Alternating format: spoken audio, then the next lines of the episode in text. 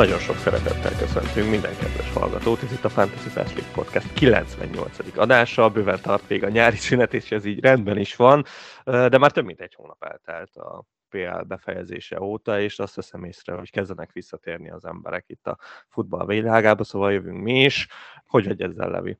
Sziasztok! Furcsa belegondolni, hogy lényegében csak három hete nyitott ki az átigazolási ablak, és hogy, hogy mennyire nem történt lényegében még, még semmi. Még a barátságos meccseken sem vagyunk túl, közben Igen. már nagyon várjuk az árakat, és azt, hogy elinduljon a játék, és meglepően hamar el is fog indulni, ugyebár, mert augusztus legelején már, már kezdődnek a meccsek.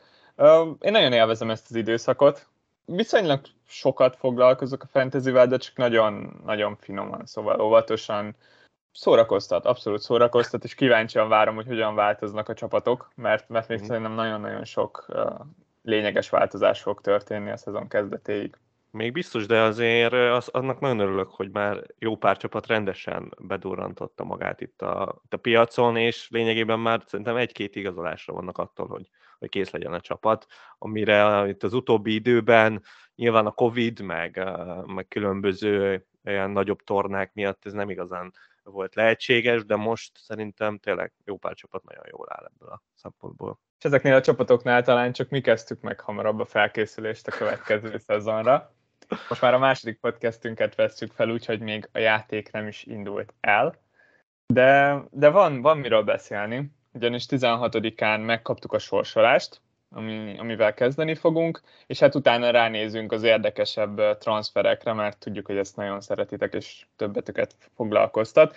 Szóval nézzük meg először is, hogy, hogy nagyjából hogyan alakult ez a sorsolás. Mi volt az első, amit megnéztél, amikor, amikor kijöttek az eredmények? nyilván az Arzenálnak a sorsolását, tehát a tavalyi az eléggé brutálisra sikerült, és, és az ideje az nagyon kellemes. Tehát az első nyolc meccsen mindössze egy Old Traffordos látogatás van, ami, ami úgy jobban felkelti itt a, a kedélyeket, az összes többi az, hát mondhatnám azt is, hogy majd, hogy nem top 10 kívüli csapat, de de talán még itt egy Leicester hazai van még, ami talán a második helyen van itt nehézség szempontjából, szóval én, én nyilván az Arsenal foglalkoztam először, aztán nyilván FPL szempontból meg tovább ment az ember a Liverpoolra és a Manchester City-re, és azért ott is azt látta, hogy hogy hát ez nagyon kellemes sorsolások vannak, de ugye összességében el tudom mondani, hogy, hogy itt mondjuk olyan Game Week 8-ig hát nem sok rangadón leszünk túl, ami, ami szerintem érdekes. Legalábbis az utóbbi időben én emlékszem, hogy volt jó pár csapat, akinek, akinek elég durván kezdődött itt nagy csapat a, a sorsolás, meg a szezon, de, de most nem igazán látok ilyet. Nem, nem értek olyan igazán nagy meglepetések minket így a sorsolással kapcsolatban. Még azt is mondhatnám, hogy papírforma eredmény született, még akkor is, hogy ennek semmi értelme nincs igen, a sorsolás tekintve. De egyszerűen nem voltak igazán nagy sokkok, amikor, amikor ránéztünk ezekre. A, az Arsenal kezdi meg megint a Premier League szezont, ez, ez is gyakorlatilag yes. már hagyományá válik, a péntek esti Arsenalos kezdés. A Liverpool megint egy frissen feljutó csapat ellen fog kezdeni, és valószínűleg megint mindannyiunknak száll lesz a kapitánya abban a fordulóban. Valójában igazán nagy sokatások nem értek minket. Tényleg nem. Hát maximum az, hogy aki nagyon nagy Bormus rajongó, az, az biztos sír, hogy nagyon durván kezd a Bormus a szezon, de szerintem ez nem túl sok van, úgyhogy tényleg, tehát hogy, hogy nagyon, nagyon kis kellemes. És uh, egyébként még, amit így a sorsás kapcsán itt el akartam mondani, az az, hogy, hogy ez nekem itt ma a délelőtt itt a podcastra készülés kapcsán jött szembe velem az az információ, hogy ugye tavaly az volt, hogy lement az első három forduló, aztán mentünk egy nagy válogatott szünetre, Igen. most viszont lemegy nyolc forduló, mire elmegyünk egy nagy válogatott szünetre, ami, ami kicsit érdekessé teszi. Így is azért azt gondolom, hogy az első pár forduló az még zárójeles lesz, lehet sok szempontból, de, de így nem lesz olyan egyértelmű váltás itt a, a csapatok játékában. Én ennek örülök egyébként. Nagyon-nagyon hamar jött az a, az a válogatott szünet, ami már, már három forduló Igen. után megtörte a szezont. Nem is nagyon lehetett ezt az első három fordulót tavaly például így a nagy egész részeként nem, tényleg nem. venni, olyan, olyan furcsán külön állt a, a szezontól, szóval nekem ez így jobban tetszik. Ami még nagyon érdekes, az az, hogy bár idén lesz majd a Katari VB, és hát ez is brutálisan ketté fogja törni a szezonunkat, ennél jobban már nem is lehetne megfelezni egy szezont. A 16. forduló után mennek majd el a játékosok vagy VB-re, vagy pedig szünetre, és hát nem is nagyon mertem a 16. forduló utánra tekinteni, így első körben. Kíváncsi leszek, hogy hogyan fogja kezelni majd a játék a VB-t. Kapunk -e esetleg valamilyen csipet, hogy segítsen rajtunk? De, de akkor azt tudjuk, mint az elején. Szóval, ha kapunk, akkor legyen az, hogy na, kaptál egy wildcardot, mert hogy lesz a VB, de azt én tudjam meg a játék kezdetén, ne az legyen, hogy hogy egyszer csak hú, hát mindenki sír, hogy nem kaptunk, és akkor egyszer csak szezon közben így bedobják, azt abszolút elvetném, és nem támogatnám. Igen, tavaly ezt még elnéztük, azért a Covid az olyan jó, feladat elé állította a készítőket, az is fájt. nem lehetett számítani, de még akkor is, ha volt már. Igen.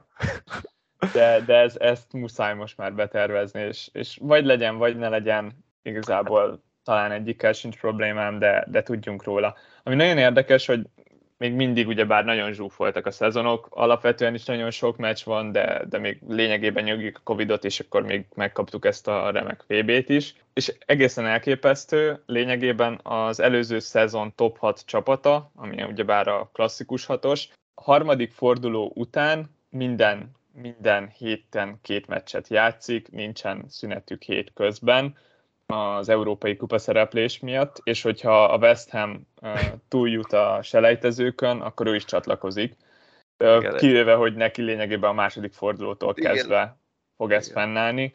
Szóval elképesztően feszes lesz a tempó, és nem tudom, hogy mennyit fog nekünk segíteni, vagy nem segíteni az, hogy idén már ötcsere lesz a Premier League-ben nem fogunk örülni, igen, ez az öt cserével, meg a sűrű menetrenddel, mert igen, ezt, ezt én is említeni akartam, hogy már rögtön a Game Week 5 az már hétközi forduló lesz, amire szerintem nem nagyon volt példa még. De hát ez színesíti majd a játékot, és, és az lesz a szép, hogy Nyilván azért így is lesznek olyan játékosok, akik végigjátszák ezeket a meccseket, tehát azért ezt pontosan lehet tudni, hogy, hogy ha öt csere ide, öt csere oda vannak, azért olyan játékosok, akiket nem cserélnek le, mondjuk a top 6-ban ez, ez lehet, hogy nem lesz olyan túl sok, most így az öt cserével, de, de azért Harryként így is azért szerintem nagyon nehezen fogja levinni Antonio Conte a 75. percben.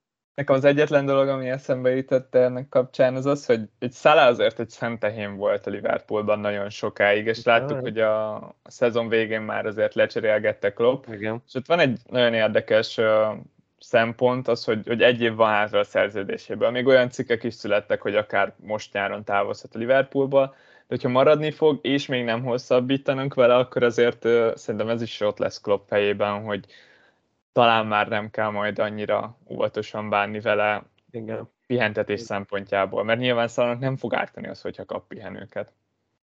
Igen, ez egy érdekes szempont, igen, igazod lehet ebben, de, de eleve meglepődnék a Liverpoolnál, hogyha úgy mennének erre a szezonra, hogy nincs tisztázva Szalának a sorsa. Uh-huh. Aztán lehet, hogy megtörténik, de az még szerintem kicsit kellemetlen a mind Szalá szempontjából, mint Klopp szempontjából is egyértelműen, hogy az egész klub szempontjából.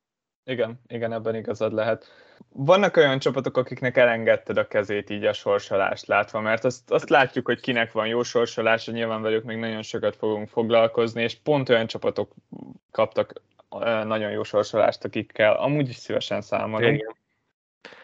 Mi a helyzet a spektrum másik végén? A többiekkel? Hát van azért jó pár, akiket nagyon könnyen el lehet engedni. Én például annak nagyon örülök, hogy szerintem az Aston Villát azért elég sokan el fogják engedni, még hogyha nem is annyira durva a sorsolása, főleg az első három fordulóban, de de azért nyilván nem arra az első három fordulóra akarunk, meg azért hosszabb távra tervezünk, még hogyha villajátékosokat is akarunk. És az a legszebb, hogy a leggyengébb csapatoknak meg különösen rossz a sorsolásuk, szóval ott az a veszély se állhat fönt, hogy most én a Bormuszost akarok. Ott az a, az a legszomorúbb ebbe az egészben, hogy az előző potban, ugye itt, itt a legvégén, itt a Mitrovicsal viccelődtünk, de sajnos ez a Fulem sorsolás, ez, ez ezt a durva ownership-et, ezt valószínűleg rendesen le fogja csökkenteni, mert, mert, mert bármekkora hype Jani Demitrovic ezt a sorsást nem tudja legyőzni. Szóval ez, ez, ez talán a legszomorúbb dolog, de tényleg a Nottinghamnek is nagyon fos, az Evertonnak se túl jó. Így van, igen, és, és ez valahol jó nekünk, mert, mert megkönnyíti a dolgunkat, de sose jó fantasyben, hogyha túl könnyű dolgunk van, mert akkor minden menedzser ugyanarra fog jutni. Igen. Szóval lehet, hogy, hogy érdekesebb lett volna, hogyha mondjuk egy Leicesternek kimondottan jó sorsolása van, uh, helyett a viszonylag vegyes sorsolás helyett, de, de igen, még mindenképpen sokat fogunk beszélni a sorsolásról, így előjáróban.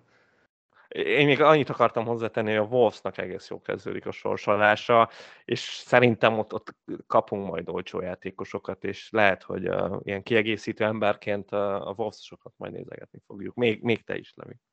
Igen, igen, ott, ott egy olyan érdekes helyzet áll fent, hogy, hogy azért arra jutottunk a szezon vége felé, hogy, hogy nagyon szerencsésen alakult a védelmük szempontjából ez az idény a Wolvesnál, és hogy óriási jó túlteljesítés kellett szár részéről, hogy egyáltalán egy ilyen szezont kihozzanak, és nagyon sokat köszönhetnek a kapusuknak. Szóval talán nem annyira jó ez a Wolves védelm, de annyira jó a sorsolásuk, hogy ez, ez felülírja azt, hogy, hogy csalódtunk bennük a, a szezon vége felé. Szóval abszolút opciók lesznek, hogyha más nem a védők. Így van, így van, így van. És akkor, ahogy ígértem, folytassuk az átigazolásokkal, legalábbis azokkal, amik, amik vagy már végbe mentek, vagy lényegében biztosak vagyunk benne, hogy meg fognak történni.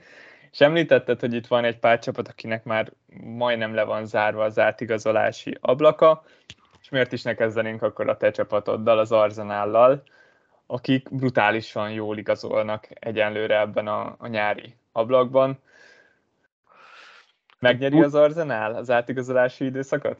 Fú, nagyon örülnék neki. Hogyha ha még uh, nyilván ez a Jesus deal ez már elég közel van, úgyhogy ezt mondhatjuk félig meddig uh, done dealnek, uh, de hogyha tényleg érkezik még egy védő, egy tényleg minőségi védő, és megveszik Rafinhát, akkor én azt gondolom, hogy nagyon nehéz lesz az Arzenát levőpálni ebben a, ebben az átigazolási időszakban.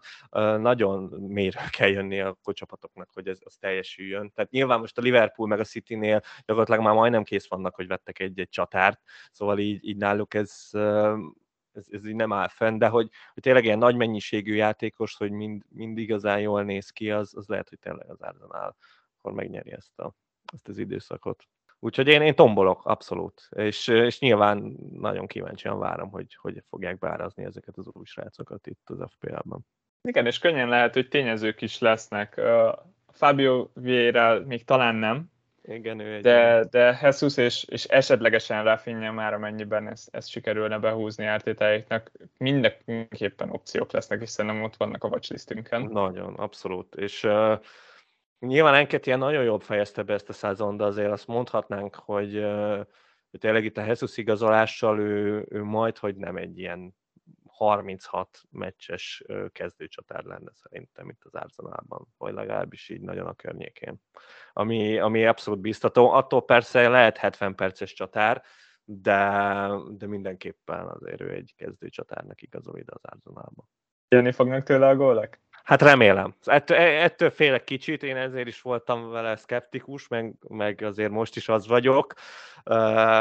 Sokszor ben volt az én csapatomban FPL-ben, és, és azért pontosan tudom, hogy, hogy megvannak a korlátai, de reménykedem abban, hogy ez, ez maga ez a City ez furcsa ezt mondani, hogy ez a City rendszer, mert nyilván azért Citybe könnyebbnek kéne gólt lőni, mint az Arzenálban, de közben meg ez valahol mégse igaz, tekintve, hogyha sokszor jobb szélsőt játszol, meg bal szélsőt, meg, meg hát nyilván azért nagyobb volumenű játékosok voltak körülötte, és ott lehet, hogy nem tudott annyira érvényesülni, de az biztos, hogy azért vannak problémái a befejezéssel, még hogyha a statok egyébként nem is feltétlenül ezt mondják. Nem, hát, hogyha percekre nézzük, akkor brutálisan jó igen, van. Tehát, hogy igen. Szóval ez, ez mindenképpen bizakodásra adhat okot, hogyha ha nem percekre nézzük, hanem a pályán látottak alapján ítéljük meg, akkor azért ott az egyik legrosszabb befejező talán a ligában. Igen. És ezen, ezen belül mindenképpen van hova javulnia. Visszatér Szaliba, a láthatatlan ember. Láthatatlan, hát az a baj, hogy én annó, mikor, mikor ő bekerült négy félér, hát én azt hittem, hogy úristen, ez mekkora játékos. Tehát a hülye, aki nem rakja be. És, és hát nem így lett, tehát nagyon gyorsan el is tűnt ő, azóta nem is jelent meg, de, de most elmetleg visszatér, és nem tudom, szóval, hogy ez a White Gabriel páros, ez nagyon kiépült itt az Arzenálban, de Saliba meg olyan szezon tolt le a Marseille-ben, de a Marseille-ben egyébként mindenki olyan szezon tolt le, szóval ott én azt érzem, hogy ott van egy ilyen, hogy mondjam, mindenki nagyon jól nézett ki, közben meg a Marseille nem volt annyira jó, szóval szerintem ott van egy kis ellenmondás, de mindegy is, szerintem jó lesz, meg hogyha ha tényleg legalább mélyíti a keretet. Biztos, hogy, hogy tehetséges, aztán remélem, hogy tisztázzák ártétával, amit eddig nem, nem tudtak, nem sikerült két év alatt. Úgyhogy nagy kérdés. De hát ő négy és feles védő lesz, tehát őt nem, nem árazhatják be többre. Tehát uh, akkor én, ha 5.0-ra beárazza az FPL, akkor, akkor én megvétózom. Én, én spamelni fogom őket, hogy ez, ez hatalmas hiba. Azt mondod? Hát az basszát, érted? Tehát, hogy, hogy akkor most ha 5.0-ra árazott be, akkor Arsenal kezdővédő. De hát ő neki azért annyira rossz a múltja itt a, az egész csapattal, hogy, hogy nem. Tehát akkor legyen az, hogy négy fél, és akkor, és akkor reménykedünk, hogy, hogy bekerül a csapatba. És a bekerülés lehet, hogy, lehet, hogy 5.0-ra áraznám be, és akkor majd úgyis esik az ára, megérkezik arra a 4-6-4 hétre, ami kettő között van. Nem tudom, mert közben meg, hogyha ugyanannyiba kerül, mint Chambers, akkor az meg olyan furcsán veszi ki magát, mert sokkal nagyobb reményekkel vág neki ennek az Reményekkel, jól mondtad, reményekkel. Az, az még nem azt jelenti, hogy meg is előzi a Chambers, szóval mm, ez nehéz. Ez nagyon nehéz ügy. Egyébként arra is kíváncsi leszek, hogy a portós srác mennyire fog lesz beárazva, mert, mert ő benne is, amit láttam, ő mindent tud játszani, valószínűleg nem lesz igen masszív kezdő, de szezon végére meg lehet az, és akkor meg nem árasztatod be, nem tudom, 6.0-ra. Pedig szerintem de, látjuk, hogy Ödegát se volt túl Igen, nem volt, a szezonban, szóval szerintem az ő idei árcédulája az, az teljesen, teljesen 6.0. Igen. A másik csapat, aki nagyon jól áll átigazolások terén, az pont az Arsenal legnagyobb rivális, a Tottenham Hotspur. Hogy tetszik egyenlőre az ő teljesítményük az átigazolási piacon? Itt a két csapat húzza egymást a, az igazolásokkal. Hát nem örülök a Tottenhamnek nyilván, tehát nagyon oda posztra igazolnak, meg nagyon oda, ami kell. Bár mondjuk az, azt nem teljesen értem, hogy legalábbis ezt olvasgattam itt a spurs forrásoktól, hogy nagyon meg akarják venni Richard Lissont, amit Igen. nem igazán, nem igazán tudok hova tenni, hogy, hogy így hova, miért, miért ilyen nagy volumenű játékost, mikor kiépült ez a hármas, szóval nekem ott azért ilyen kérdéseim vannak ezzel kapcsolatban, de hát ha nekik kell Richarlison, legyen, de nem tudom, tényleg. Ez engem is meglepett, szerintem is uh, váratlan ez, hogy mennyire szeretnék leigazolni Richarlison-t. Ugyanakkor egy olyan opció lenne, aki ebben a hármasban mindenkit tud pótolni. Ez és akkor lennének ott igazából, hogy van négy kezdőszintű játékosuk három posztra, még akkor is, hogyha ha Son és Kane kirobbanthatatlan, ez azért, ez azért elég jól hangzik, és Kénynek kelleni fog a pihenő időnként, mert, mert ő is lassan korosodik, és a bokája meg szörnyű, szóval egyszerűen oda kell egy, egy olyan alternatíva, aki akár egy BL meccsen is megérkezhet csereként a helyére, akár a Liga kupában, vagy a könnyebb PL meccseken. Szerintem ebből a szempontból egy tök jó igazolás lenne a Spursbe, és nem csak csatárposzton tud játszani, hanem be tud segíteni szélen is. Hát Konta mindenképpen ki fogja használni az ötcsere lehetőségét, meg egyébként szerintem itt a nagy csapatoknál majdnem mindenki, és szerintem ezért van az, hogy nagyon föltöltik a kereteket, mert ez itt a, a pod is mondtam, ha már itt az Arzenálhoz visszatérjük, a Rafinha nem feltétlenül az a játékos, aki ugye elképesztően kéne, ha már csak itt a posztokat vizsgáljuk, mert hát mégiscsak ő egy jobb széls és jobb szélre meg ott van Saka, aki meg a legjobb játékos az Arzenálba, de, de itt keretmélyítés mindenképpen, és, és nyilván a Perisic is ezért érkezett, meg nyilván azért is, mert Konta játékos, de de nyilván ott, ott mélyíteni kell, meg abszolút egy univerzális játékos, a Biszuma meg egyszerűen kellett abba a csapatba, és, és hát sikerült is. És szerintem ő is passzol ebbe, amit mondasz, hogy mélyítik a keretet, mert valamilyen hát, szinten engem ő is meglepett, mégpedig azért, mert azért csak ott van már Höyberg és Bentancur, azért nem hinném, hogy egyszerre lesznek pályán mind a hárman. Hát, szóval annyira azért nem különböznek profilban azt azért sajnálom, hogy a 4,5-ös középpályások közül elveszítjük Biszumát. hát jó volt ez rip. Viszont azt nem, tudom, azt nem tartom elképzelhetetlennek, hogyha ilyen nagy meccs jön a Tetenemnek, akkor, akkor viszont föláll ezzel a hármassal, és mondjuk adott esetben Kulusevskit veszik ki, és akkor a lényegében egy ilyen 3 2 be is ki tud most már állni a, a Tatanem, mert most már nem, nem tudom, skippet vagy wingset kell berakni oda, hanem, uh-huh. hanem minőségi játékos van, és, és akkor ez a régi interes felállás helyreáll. De amit még Perisichez, hogy most megnéztem, hogy milyen, milyen percszámai voltak ő neki, mikor még Conte a Aha. alatt játszott, és, és hát azért szépen leszedegette. Tehát láttam ilyet, hogy 45. percben ő eltűnt, aztán a következő meccsen Nápoly ellen már nem is játszott, aztán megint játszott, volt, hogy 90 percet, volt, hogy 70-et, Szóval azért ott is rendesen cserélgette, és, és igen, amit már mondtunk Perisisnél, az szerintem abszolút igaz lesz. Nagyon kíváncsi leszek itt a, a wingbackeknél, és, és alapvetően a, a cserejátékosoknál, hogy kinél látunk majd egy rendszert, mert vannak edzők, akik mondjuk Van, mindig igen. lecserélnek egy X játékost a 68. percben, hogy le, megtaláljuk-e ezeket a játékosokat, vagy hogy mennyire lesznek adott esetben 58-62. perces cserék, ahol igen, nagyon sok fog múlni ezen a két percen. Azért, hogyha ha mondjuk azt látnánk a Spursnél, hogy Conte nagyon szeret a 65. percben cserélni egy, egy szélső hátvédet, az még akár jó is lehet fantasy szempontból, mert, mert bezsákolhatjuk a clean sheet-et idő, ideje korán. Sok gól szokott esni a meccsek vége felé, szóval, szóval egy ilyen biztos pont lehet. Túl rizikós? Ez nagyon. Ez az a bajom, hogy én, én csináltam már ilyeneket, és voltak ezek a védők, amiket itt tudtad, hogy ilyen 70 percben leszedik, nyilván ezek ilyen wingbackek, de ott meg nagyon előfordult az, hogy a 45. percben így kerested, és nem találtad. És, mert, mert nyilván nincs messze az, attól, hogy most akkor a 62. percben viszed le, vagy már nem vele kezded meg a második fél időt. Főleg, hogyha rosszul alakul egy meccs, már rögtön kaptak egy gólt, és akkor neked már nem kell ez a wingback. Úgyhogy ezért igen, ez, ez mindenképp rizikós, és lehet, hogy nem éri meg majd azt, ami, ami az ára lesz mondjuk adott esetben Perisicsnek. A két londoni csapattal kezdtünk, de most akkor folytassuk itt a, a bajnoki cím legfőbb várományosaival. Az egyik a Manchester City, akik szintén nagyon jól állnak átigazolások terén, hogyha már nem igazolnának több játékost, szerintem akkor is bőven meglennének a következő szezonra, és hát, hát furcsa erre gondolni, de valószínűleg sokkal erősebbek lettek, mint, mint voltak tavaly, vagy legalábbis én ezt érzem. Hát nyilván, de azért mondjuk keretmélyítés, itt is nem érzem, hogy itt kell viszont keretmélyítés mindenképpen, mert persze majdnem mindenhol megvannak ketten, de szerintem azért mondjuk még egy két támadó mindenképpen elférne. Egy olyan, akiket így nem tudom, ilyen ifjú titánok, vagy, vagy nem tudom. Aztán lehet, hogy az akadémiáról fog bedobálni embereket Guardiola, de nem tudom. Figyelj, igazoltak egy ifjú titánt, és ezzel bővítették Jó, igaz, a csatárposztjukat, most már egy csatáruk van. uh, és, és itt szeretnék egy kicsit elidőzni Haalandnál, mert, uh, mert az előző podban viszonylag kevés szó esett róla, ugyanakkor szerintem óriási tényező lesz ebben a szezonban, és, uh, és szerintem megérdemli azt, hogy beszéljünk róla egy kicsit. Először is a, a pozitívumok. Tényleg a, az, hogy amit eddig teljesített, 21 éves srác, ami már önmagában felfoghatatlan számomra, hogy 21 évesen uh, van 135 lőtt gólja.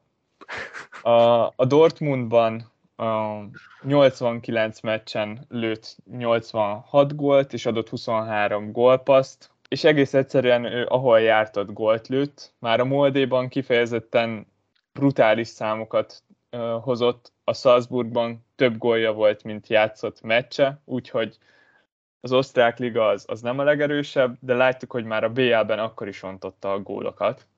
Igen. Lényegében egészen szürreális volt nézni a karrierjének az elejét, ahol, ahol nem is feltétlen azon lepődtél meg, hogy mennyi gólt lő, hanem az, hogy mennyi mester hármast.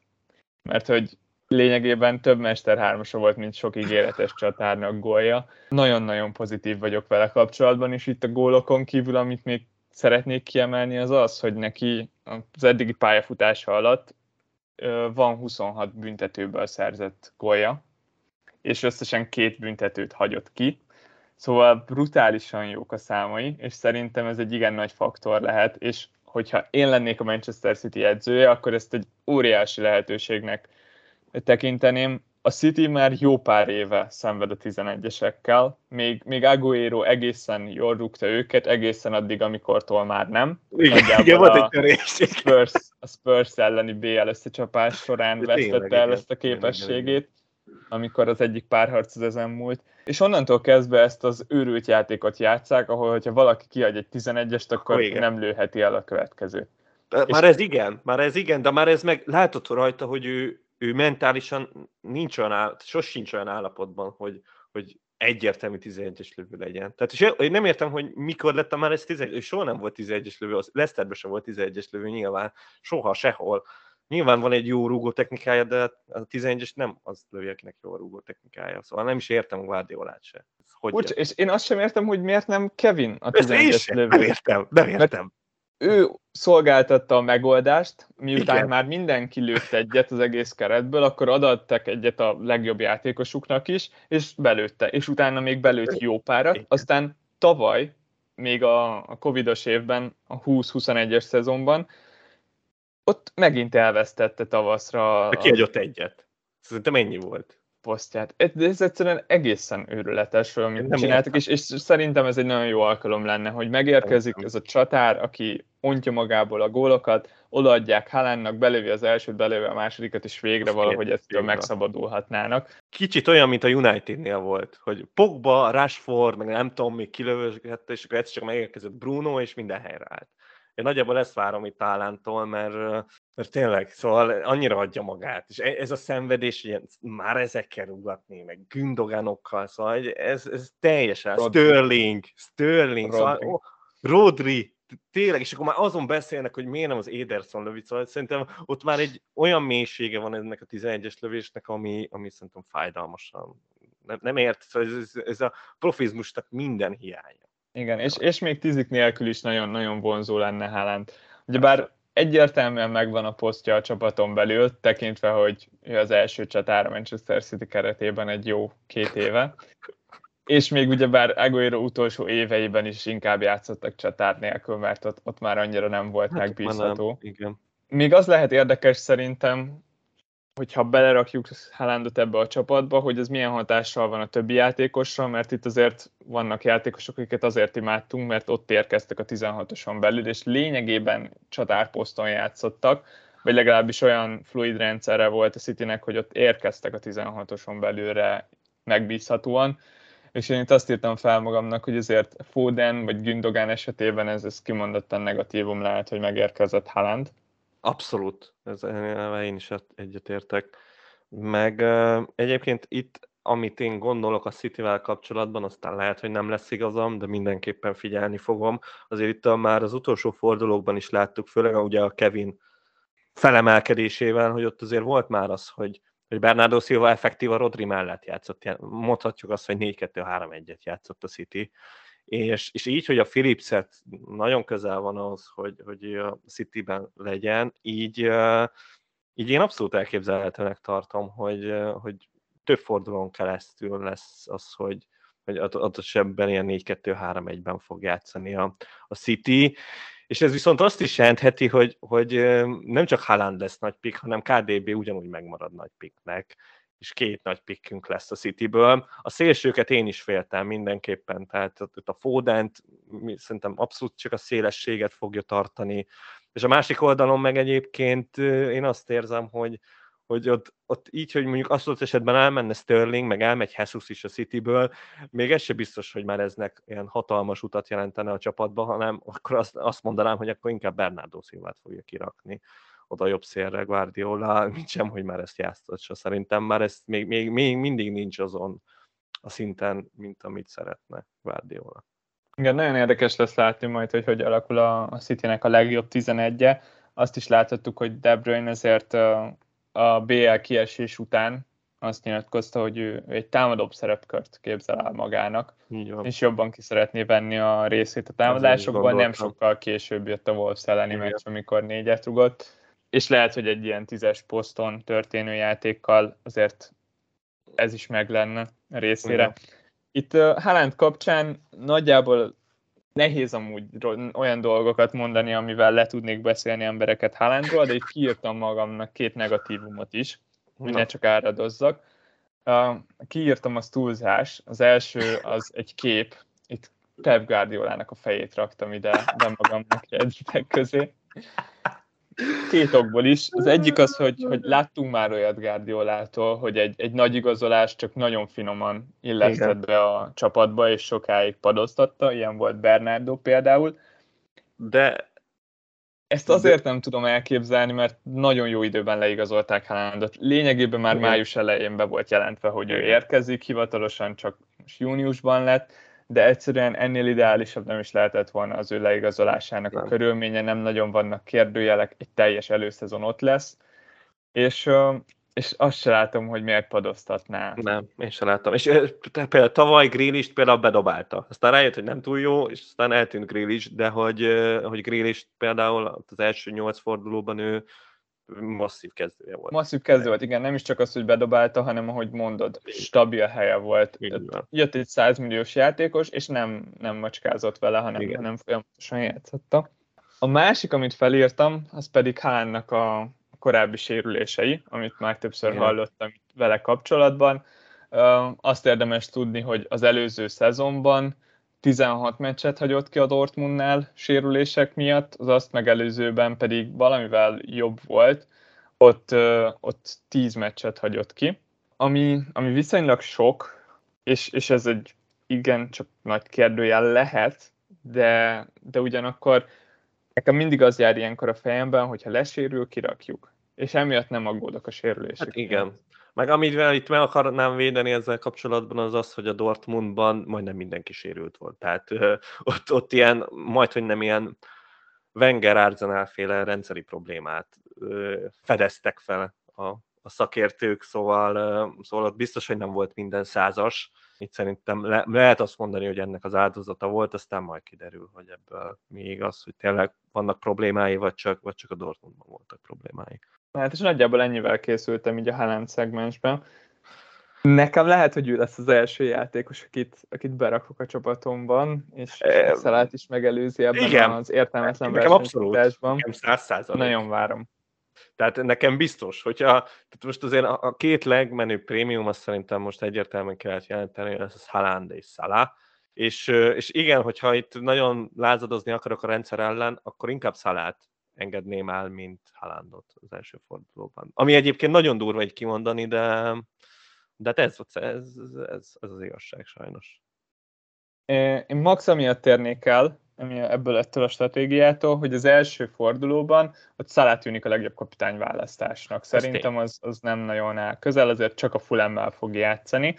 A Liverpool még akkor is, hogyha idegenben lesz és lesz egy olyan pikantériája ennek a fordulónak, hogy a, a City az idegenben játszik a West Ham-mel, míg a Spurs az otthon játszik a Southamptonnal. És, és igazából én látok rációt abban, hogy az ember Harry Kane-nel kezdjen az első fordulóban, és betervezzen egy cserét magának, hogy a másodikban egyből hozza Haalandot. Uh, nyilván vannak negatívumai egy ilyen betervezett cserének, de, de szerintem potenciális van benne. Világos, értem. Ez amúgy ez, ez egy szép gondolat itt az elején. Igen, erről, erről majd mindenképpen fogunk még beszélni. Azt említetted már, hogy Philips lényegében már aláírt, nagyon Igen. közel van a Cityhez, és ez a csere, meg, ez a transfer meg is fog születni.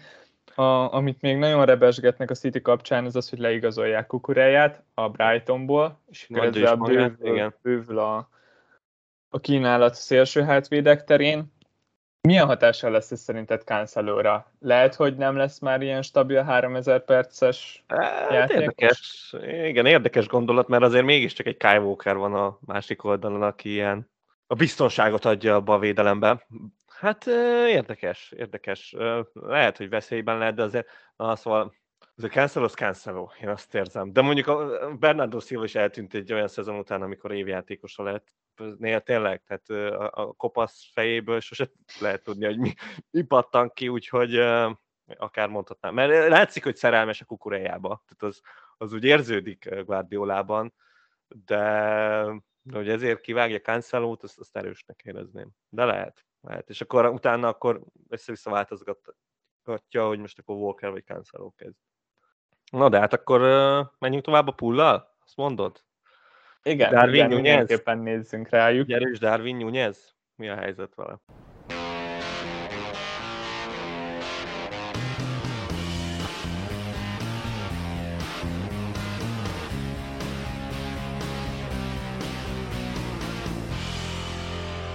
Készültem belőle. Gondoltam. Uh, ne, hát ezt bevallom, hogy nem feltétlen a podcast miatt, azért, azért voltak még olyan hírek, hogy a United is erősen érdeklődik iránta, és, és azért csak kíváncsi voltam, hogy, hogy ki ez a srác. És, és nagyon tetszett, amit olvastam róla. Szóval én, hogyha Liverpool szurkoló lennék, akkor, akkor masszívan elégedett lennék ezzel a transferrel. nekem egyébként, ha így röviden akarnám jellemezni a srácot, meg amit láttam belőle, ami egyébként nem sok, tehát így élőben azt a Benfica pool meccset láttam, meg, meg mondom, ilyen videókból tudok táplálkozni, de azok alapján így távolról nekem, nekem van egy ilyen nagyon erős Prime Jimenez flash mikor látom a Darwin Nunez-t játszani. És uh, minden szempontból, tehát uh, mind, mind mozgásra, mind befejezésre, mind az, hogy baromi veszélyes fejjel, szóval uh, én sok hasonlóságot látok a, a csúcs Jimenezzel kapcsolatban. Igen, erős, de Igen. nagyon gyors. Igen. Um, olvastam róla egy The Athletic cikket, amiben nagyon-nagyon felhájpolták azt, hogy milyen mentálisan és hogy milyen a hozzáállása a focihoz, szóval ebből a szempontból nagyon illik Klopphoz és a mostani Liverpoolhoz, azt, amit képviselnek, azt, azt nagyon jól hozza. Egyszerűen itt is azt látom, hogy, hogy nem nagyon tudok elképzelni jobb igazolást a pool helyébe, egyszerűen olyan sok opció nincsen csatárposzton, és ők is egy nagyon nagy tehetséget igazoltak. Jó sok pénzért, abszolút. Ez látszik, igen. hogy ez szerintem óriási bizalomra ad okot, hogy, hogy lényegében többért igazolták le, vagy legalábbis közel annyiért, mint Fandijkot. És a Liverpool nem igen. szokott csak úgy elkölteni ennyit. Igen. Igen. De hát látják, tehát valószínűleg én azért azt gondolom, tehát mind Alisson, mind Van Dijk azért ez lehet bebizonyosodott, hogy meg amikor már leigazolták, akkor azért majdnem mindenki tudta, hogy ezekkel nagyon nagyokat igazolnak. És és itt, meg nyilván itt a ez olyan szempontból más, hogy ő nagyon fiatal, és nem, nem igazán láttuk. Meg igazából egy, egy olyan szezonja volt, ahol betört, tehát nem úgy, mint az Alissonnál vagy a Fandijknál, hogy már ilyen folyamatosan nagyon jó teljesítményeket nyújtottak.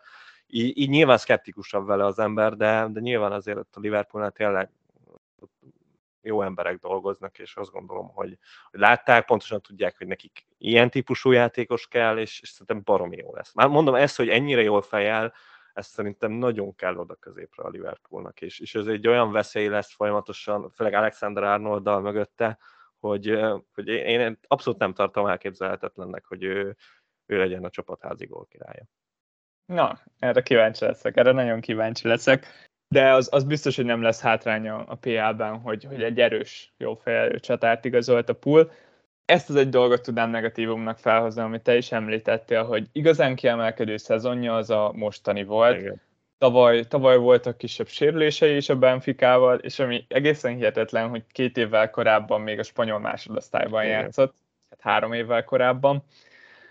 Szóval nagyon gyorsan jutott el a csúcsra, de, de nagyon furcsán, furcsán könnyedén lehozott lényegében egy olyan generációváltást a pool, amiben még mindig benne van, de azért az, hogy a, a Mané, Firmino, Salah 3-as, az lényegében már Ott átalakult Diaz, Nunez és Salah 3-asra, és akkor még ott van Zsota, aminek én nagyon örülök a, örülnék a Liverpoolosok helyében ez, hogy, hogy még megmaradt ez, hogy négy támadójuk legyen a három posztra. Nagyon sokáig tolta úgy a Liverpool, Igen. hogy három. Ez a klasszikus hármasuk volt, meg is nem volt cseréjük, csak origi. Azért, azért így, így sokkal egészségesebb ez, hogy, hogy több opciójuk van. De arra mondjuk kíváncsi leszek, hogy Zsota hol fog szerepet kapni itt a Premier League meccseken. Meg, meg egyáltalán nem tudom, hogy ez ilyen egyértelmű-e, hogy ő lesz a, a negyedik, valószínű. Tehát valami, hogy az első meccsen ott esetleg már Nunes kezd, mert itt nem érzem annyira biztosra, itt nem, hogy, igen, hogy igen, ő igen, lesz, igen, aki, aki az első meccs első percében ott lesz csatárposzton. közben meg adja magát ugyanúgy, érted? Egy, egy csúcsigazolás, ez Liverpoolnál abszolút csúcsigazolás, ennyi pénzért tehát, hogy, hogy nincs az, hogy most akkor a később dobjuk be, mert nem tudom, sérült, vagy valami, meg, vagy, vagy nem tudott egész végig edzeni a csapattal, szóval ilyenek nem lesznek, és azt gondolom... Igen, ő is időben lett igazolva. Igen, én, én azt érzem, hogy, hogy ő neki azért ott kezdenie kell mindenképpen. Szerintem Zsotával bajban lesz Klopp, hogy, hogy hogy is csinálja. Aztán én hallottam ilyeneket, hogy akár mind a négy játszat egyszerre, azt mondjuk azt szerintem nagyon erős, de... Ez sokszor előfordult az előző szezonban, hát, viszonylag sokszor, de azért olyankor szerintem azt lehetett érezni, hogy nagyon felborul a csapatnak a stabilitása. Szóval az nagyon. amikor hátrányban vannak, olyankor majdnem mindig meghúzta Klopp, amikor már igazán Igen. kellett a gól, azt nehezebben tudom elképzelni, hogy, hogy esetleg úgy kezdjék a meccset. Igen. Talán most mondanám azt, hogy folytassuk a Chelsea-vel és a Manchester United-del. Hát nincs túl sok nincs minden, mit, igen. beszélni. Ö, hát de mégis azért mondjuk a Chelsea-nél ez a Sterling sztori, ez, ez úgy tűnik, hogy komoly, tehát nyilván nem egyszerű egy ilyen játékos leigazolni, de, de nekem ez nagyon tetszik összességében. Ha ez, ha ez megtörténne, én, én nagyon élném, és, és, és akkor Sterling egy, egy nagyon érdekes, és, és akár még azt is mondhatnám, hogy jó pick lehet ott a Chelsea-ben. Ha megfelelően árazzák be, mindenképpen. És, és egyetértek veled. Én, én Chelsea szurkolóként nagyon örülnék annak, hogyha gyakorlatilag 40 millió font Uff. környékén le lehet igazolni egy ilyen tapasztalt Premier League játékost. Klasszis. Nekem a Sterling bármennyire is röhögünk rajta sokszor, meg, meg, meg néha nem tudod komolyan venni, attól függetlenül én még mindig a, a legjobb angol szélsőnek tartom, vagy legalábbis olyannak, akit, akit biztos tudnám mondani, hogy ő egy neki van egy egyértelmű stabil teljesítmény, amit ő mindig tud hozni, és, és plusz még van, hogy még extrábbat, mint a mondjuk adott esetben az elbén kijött belőle. Szóval, szóval én, én, én összességében én tényleg sokra tartom a Sterlinget. Én is nagyon, és én már igazából a Liverpoolos korszaka óta nagyon szeretem az ő játékát. Szerintem sokan azért nevettek rajta, mert azért pár évvel korábban ő egy, egy 100 milliós kategóriába volt sorolva. Persze, igen ami, ami a korát tekintve és az addig elért eredményeit tekintve úgyis reális volt, de akkor azért sokkal nagyobb felkiáltójá volt a befejezése. 30-40 millió körül nem számít, hogyha megmarad ugyanilyen befejezőnek, és sok helyzetet ki fog hagyni, így is sokkal többet fog adni annak a csapatnak, aki, aki le tudja igazolni. Hát meg, meg attól függetlenül, hogy rossz befejező, attól függetlenül, hogyha most ő tényleg menne a Chelsea-ben, és ha, ha ő azért megveszi a Chelsea, akkor azért mondhatnánk azt, hogy ő legalább 30 meccsen fog kezdeni a Chelsea-ben, akkor én nem, abszolút nem tartom lehetetlennek, hogy ő ilyen 15-18 gólokat összeszedjen egy szezonban. Még úgy is, hogy rossz befejező. Tehát akkor nem kell ilyen elképesztő nagy változásokon átmennie, hanem csak szimplán ő, ő odaér, tehát ő neki meg lesznek az ittszeré, főleg ebből a Chelsea-be bőven. És amúgy nagyon jól szokott együtt játszani az, az éppen adott uh, szélső hátvéddel, aki mögötte Na, van. Igen. igen. Szóval ebből a szempontból is jól illene ebbe a rendszerbe.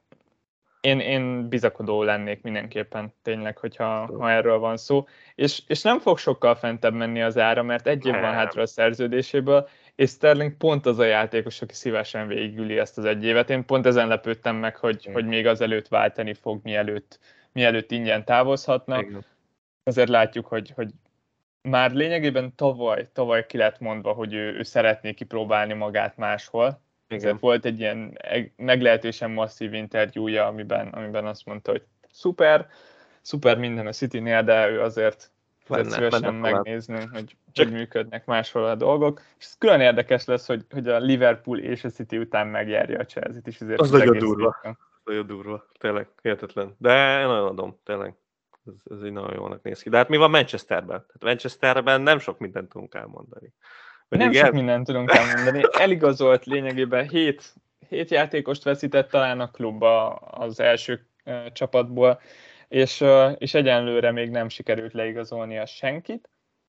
Úgy néz ki, hogy De Jong az meg lesz, aki szerintem egy nagyon jó igazolás lesz, Pogba pótlására azért még, még amúgy a, szerintem még jobban is jár a United, hogyha csak a játékosokat Igen. nézzük, én szívesebben fogom nézni De Jongot, és rajta kívül rengeteg pletyka, az és, és rengeteg Igen. kérdőjel, az Ajax kezdő 11-ét azt, azt lényegében el tudnám neked sorolni csak az átigazolási hírekből, de még, még más játékos az annyira nem áll közel. Talán még Eriksen az, aki, aki viszonylag közel áll, de közel sem annyira biztos ez, mint minden Jong. Igen, mondjuk ő szexi lenne egyébként. Ő, neki nagyon örülnék, igen. Hát azt gondolom, azt gondolom. Ő, ő azért, azért bemutatta most is, hogy a foci nem felejtett el. Akkor azt mondom, hogy a Big Six után nézzünk rá a többi csapatra is főleg azokra, akik azért már lényegi üzleteket kötöttek, és többet igazoltak, ilyen például az Aston Villa, ahol, ahol a projektnek a, a fontosságát, azt, azt szerintem jól jelzi azt, hogy, hogy mennyit investálnak a tulajok a, a klubba. Az egyedüli kérdőjel számomra az, hogy azért itt igazolnak olyan játékosokat, akik, akik a mának szólnak. Igen. És, és ez, ez valahol meglepő számomra, szóval 30 közeli játékosokra nagyobb összegeket elkölteni, az, az lehet, hogy nem a legkifejezetődőbb stratégia hosszú távon. de, de közben meg valószínűleg úgy van a Villa, hogy ez így is bő a kerete. Én azért azt gondolom úgy, hogy nincs európai kupában ez az Aston Villa, ez bőven bő a kerete. És akkor még erre érkeznek újabb játékosok, szerintem úgy vannak vele, hogy, hogy meg nyilván azért a Villa Akadémia jó, tényleg ők most akarnak most már végre eredményt elérni. Tehát mindig csak így... És kelleni is fog ez az eredmény. Pont erre Ezt gondolok, hogy egyszerűen, hogyha ilyen játékosokat igazolnak, akkor az, az nagyobb nyomást helyez mind az edzőre, mind pedig az egész csapatra. Mert például Diego Carlos egy uh, európai szinten is elismert Igen, középhátvéd, de 29 évesen adtak érte 31 milliót a Sevillának, ami, ami számomra mindenképpen furcsa, egy, egy Premier League középcsapat viszonyában. Tény, de hát figyelj, egy, egy igazi mészárost vettek, uh, Minxnek nagyon jó párja lehet, de szerintem Minx egyébként remélem, hogy kikerül most már ebből a csapatból, mert szerintem egyébként most már lefele lóg ki ebből a villából a védelem szintjén, és szerintem már Konsza azért szerintem jobb védő, mint Minx, de mindegy. Ez szerintem igen. Meglep. Én, én azt mondanám, nem tudom, lehet, hogy csak nem tudom, azért mert nem szeretem a Minx, de nyilván van egy vezér szerepe, ami, amit abszolút aláírok. De, de nem vagyok biztos, hogy, hogy ő még annyira kéne oda a védelembe. Sok benne a hiba, na mindegy.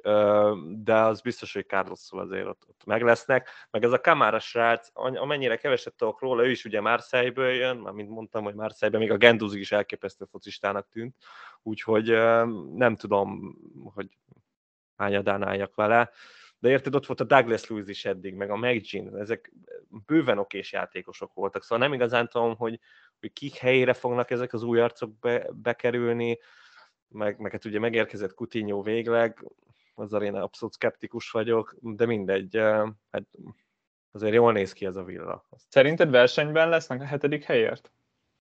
Egyébként szerintem nem. Szerintem nem, de kéne, de szerintem nem. Én, én azt érzem, hogy, hogy nem ha, ha most őszintén kéne mondani, én szerintem még a Newcastle jobban fog szerepelni, meg jobban néz majd ki, mint ez az Aston Villa. Ja, a, a top 10 szerintem olyan erős lesz, amilyen, amilyen régen volt utoljára, mert most nem csak a, az európai helyekért lesz óriási verseny, már, már a top 10-be kerülésért is, mert hogyha megnézzük, ott van nyilván a hat nagy csapat de mögöttük a West Ham, a Newcastle, a Leicester, az Aston Villa mind-mind szeretnék elérni azt a, azt a hetedik helyet, vagy, vagy annál jobbat, hogy indulhassanak Európában, és akkor még nem beszéltünk a Palace-ról. Palace, igen. Lesznek itt jó csapatok bőven, szóval szerint, igen. és én se várom azt, hogy, hogy esetleg megcsíphetné az Aston Villa ezt a hetedik helyet, szóval kimondottan kíváncsi leszek, hogy, hogy mit tudnak majd ennyi igazolás után. Igen. Én felírtam még magamnak a Leeds-et, mert uh, látszik, hogy azért uh, próbálkoznak. Azért próbálkoznak és, és igyekszenek javítani ezen a kereten, ami, ami még mindig nyögi azt, hogy ők, uh, ők három évvel korábban egy championship csapat voltak, nagyon jó katonákkal, de itt sokaknál már, már túl nagy lépcső volt ez a, ez a PL, és hát, és hát javítanak a kereten, ahogy, ahogy ilyenkor Csak... szokás, és, és egyébként úgy néz ki, hogy tök jól igazolnak, vagy legalábbis... Nem tudom. Nem Én szkeptikus vagyok. Én nagyon, mert, mert itt, itt gyakorlatilag Willi szavait tudnám idézni, hogy most ilyen kukázott Bundesliga játékosokkal nem tudom mennyire vagy előrébb. Azért ezt láttuk az utóbbi időben, hogy semmivel. És, és én ezeket annak érzem. Annak érzem. Hát azért, de... amikor a Bayernből kukázol, akkor az nem rossz szerintem. Jó, de basszus, ez a, ez a srác, ez, ez alig játszott a Bayernben. Most értem, hogy ott volt, lehetne egy Höyberg, de valószínűleg nem lesz. Nem tudom. Ö... Én, én fél, féltem a lit. Tehát érted, elmegy egy Philips, meg egy Rafinha, és akkor pótlod ilyen arcokkal. Persze legalább mélyíted a keretet, meg minden, de igen, és szerintem náluk még abszolút lehet számítani igazolásokra. Még, még lényegében nem is költötték el Rafinha árát. Ez az, ez az. Szóval, szóval itt még mindenképpen Minden. fognak érkezni, és, és kell is, mert vékony a keret, ahogy már beszéltük. A legnagyobb aggodalom az szerintem mindenképpen az, hogy igen, itt az Aronson lett az, aki, aki lényegében majd pótolnia kéne Rafinhát, és hát ez, ez minden csapatnak a legnagyobb kínja, amikor elmegy egy játékos, akit nem tudsz pótolni. Igen. Szóval ez egyszerűen egyértelmű, hogy, hogy nem tudod pótolni egy szezonon belül Rafinhát, mert ő volt a legjobb játékosod, valószínű, hogy, hogy Hát aki megérkezik helyette, az egyszerűen nem tudja azt nyújtani majd, mint ő. Igen, itt egy ilyen rendszer szintű pótlást érzek ebben is. Uh, aztán majd kiderül, hogy mit tud ebből kihozni más. Csak én attól félek ebben az egész sztoriban, hogyha ez bedől novemberre, és jöhet ide bárki onnantól kezdve, valószínűleg nem tud majd ezzel a kerettel maradni. Tehát most itt, itt azt érzem, hogy itt nagyon elindulnak egy irányba, csak aztán lehet, hogy nem lehet majd irányt váltani évközben, de én azért szurkolok a Leedsnek mindenképp. Én is. A Leeds után felírtam még a Newcastle-t, akik, akik talán nem úgy költenek, mint ahogy arra, arra sokan Tényleg számítottunk. Nem. Legalábbis Robinho-t még nem igazolták le. Kár, pedig amúgy nagyon adná ilyen Robinho, Zsó, ezek, ezek nagyon jók lennének. Vagy egy, nem is tudom még ki. Elánó. Elánó, tényleg, úristen, milyen neveket hozunk elő. Mika Richards, ja, jók. Abszolút. Sőt, meg is dicsérted őket, hogy, hogy milyen okosan építették fel a védelmeket. Igen, nagyon. Szóval nekem az nagyon tetszik. Hirtelen majd, hogy nem a legszexibb védelmet itt összerakta a Newcastle fél év alatt. Úgyhogy, uh, És tényleg, nem különösebben sok pénzben. Nem, abszolút low budgetből, tényleg. Hát ebből, ebből tényleg egy, lehet egy Pope, Trippier, Share, uh, Botman, Target. Négyes, ötös. Ez meg mennyire szexi szerintem. Úgyhogy igen. igen, nekem, nekem nagyon tetszik, és mélységet is adnak, még azért ott lesz egy Dunburn, hogyha valami baj van. De azért várok előre valami nagy nevet. Tehát legalább egy, egy, egy jobb szélső szerintem nagyon kéne még a Newcastle-ben, és akkor én azt is mondanám, hogy akkor mehetnek is a szezonra. Tehát talán még kicsit a mélyítésre egy középpályás, de hogy ö, szerintem nagyjából megvannak ahhoz, hogy ők ilyen hetedik helyre beérjenek. Igen, és most már annyi védőt igazoltak lényegében, hogy, hogy szerintem itt már ugrottak egyet az árkategóriákban. Most már hát igen, persze. Elképzelhetetlenek tartom, hogy például 4,5-ös utat találjunk nem. ebbe a védelembe. Igen, igen. Abszolút nem. Azért is mondtam azt a Trippier-es 5.5-ös. Tehát, hogyha igen. érted a középhátvédek 5.0-ások, akkor a Trippier instant 5.5-ös lesz, ez kérdés. Hoop, szerinted? Egy nulla, 5.0. 5.5-öt nem, ez nem ér, vagy nem tudom. Tehát, hogy ugye tavaly 5.5-re indult, de nem volt 5.5-ös kapus. Úgyhogy Igen. szerintem 5.0 Newcastle kapus. Érdekes kérdés a kapusoknál az az, hogy, hogy azért így azt vettük észre az elmúlt években, hogy, hogy az 5.5-ös, 6.0-ás kapusok azok eltűnnek, vagy legalábbis a játék elején mindenképpen nincs annyi pénzünk kapusra, nincs akkor a különbség köztük és a nagyon olcsó 4.5-ösök között pont ezért gondoltam arra, hogy igazából miért nem csinálhatná azt a, a játék, hogy, hogy mindegyikből levonsz 0,5-öt, aki eddig volt 5.5-ös, az 5.0-ás lesz, és akár a, tényleg a 6.0-ások is 5.5-re mennek. Én adnám, én támogatnám ezt az ötletedet, de valószínűleg nem fog megtörténni. És akkor lenne egy ilyen opció, hogy, hogy költsünk, költsünk kapusra pénzt, mert mindig, mindig ott spórolunk. Ez tény, de most is ott fogunk bár most már hallottunk olyan arcokat, akik már nem feltétlen sporolnának a kapusom. Én még egy igazolást írtam fel a végére. No. A, még csak nem is a csapat igazolásaira akarok ránézni, hanem, hanem tényleg itt, itt kiírtam egy srácot, mégpedig Taiwo Avonit, akinek biztosan rosszul ejtettem ki a nevét, ő egy 24 éves nigériai csatár, és ő a rekordigazolása a Nottingham Forestnek. Mondjuk ezzel lehet, hogy nem mondtál nagyot, ez a rekordigazolás. Nem, nem, valószínűleg könnyedén döntötték meg az előző rekordot. Uh, majdnem a duplája egyébként az a korábbi rekordjuknak, és én őt azért írtam fel, mert nagyon jó mutatói vannak. bár ezt tudjuk, hogy a, az Union Berlin, ahonnan ő jött, ő nagyon jól teljesítettek a Bundesligában. Ötödikek Igen. lettek, hogyha nem tévedek. Igen. És, és mindezt úgy, hogy 31 meccsen 15 gólt lőtt, és két asszisztot adott, Taiwo, ami nagyon jó, nagyon szuper átlag. Külön érdekesség, hogy ő, ő nagyon sokáig Liverpool játékos volt, akit mindig-mindig kölcsön adtak, és végül így kötött ki Berlinben.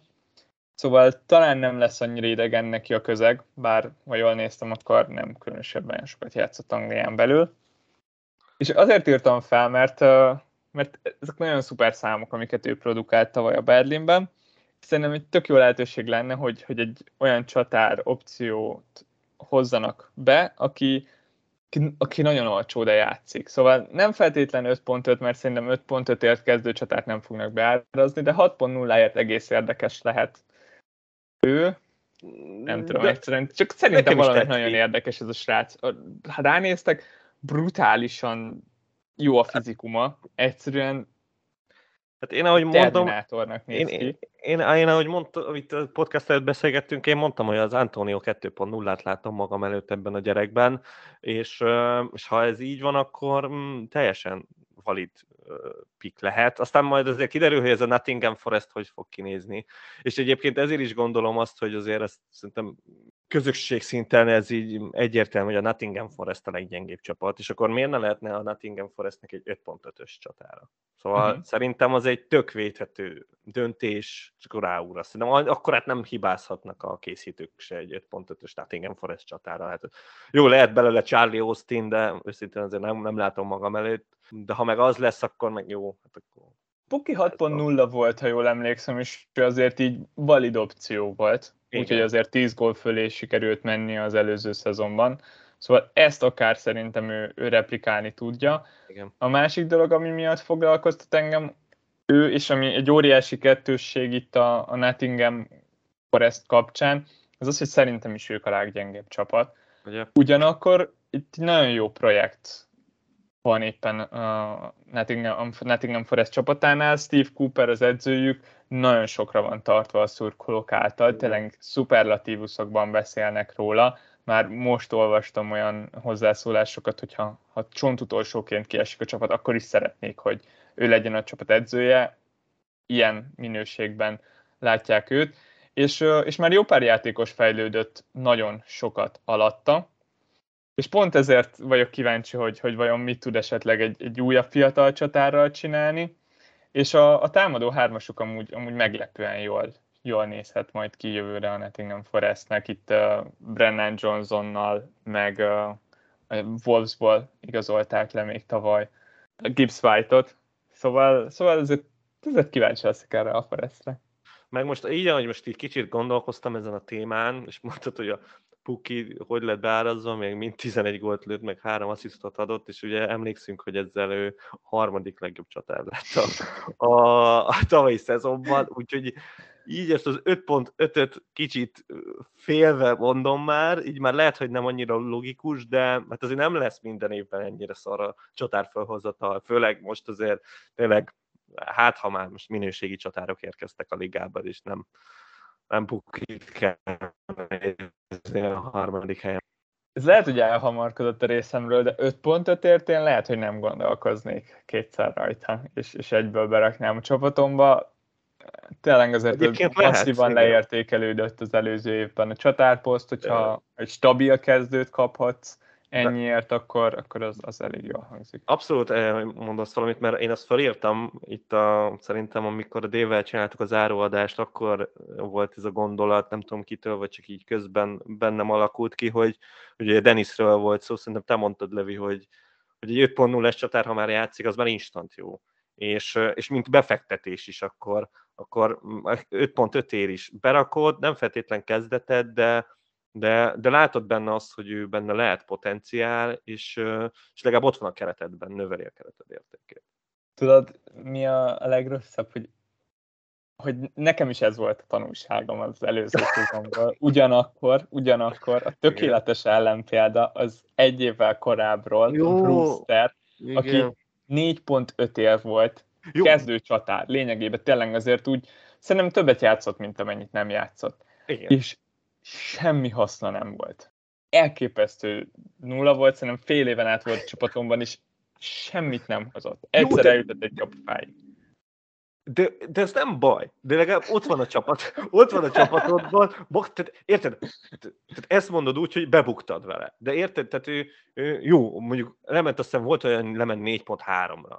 Nem tudom, de 4.4 biztos, Igen, hogy veszíteni volt. nem veszítesz el effektíve, igen. Ott van hát amikor már beleinvestálsz mondjuk 0,5 vagy 1 milliót, akkor azért ott tudsz veszíteni. Ezért, ezért a 4.5-ös játékos lényegében ingyen van, igaz, mert ott, ott nem lehetne olcsóbb játék. Meg az 5.0 is sokkal jobban néz ki, mint az 5.5. Tehát 5.0-ért, hogyha a Dennis flop lett volna, akkor azt mondott, hogy jó, kicsit buktál rajta, ez, ez benne van a pakliba, de legalább megpróbáltad. Az 5.5-nél már lehet, hogy másképp van. De közben meg ő, ha ő, mert még például a Denis se éreztük annyira stabilnak, de ezt a srácot most a Nottinghambe, érted? Ez biztos, ez 90 perces végig.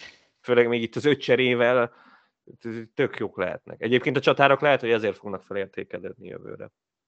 Mert hogy, mert hogy ők hamarabb tudnak 90 percesek lenni, mint a szélső támadó. Erre kíváncsi leszek.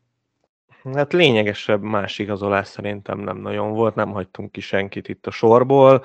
Aztán hát várjuk, hogy mikor érkeznek az új árak, és utána biztos, hogy jövünk egy podcasttal ilyen reakciók, vagy, vagy első gondolatok szintjén. Ha remélhetjük, akkor már jövő héten jövünk egy újabb podcasttal. Addig is, sziasztok! Jó pihenés, srácok, sziasztok!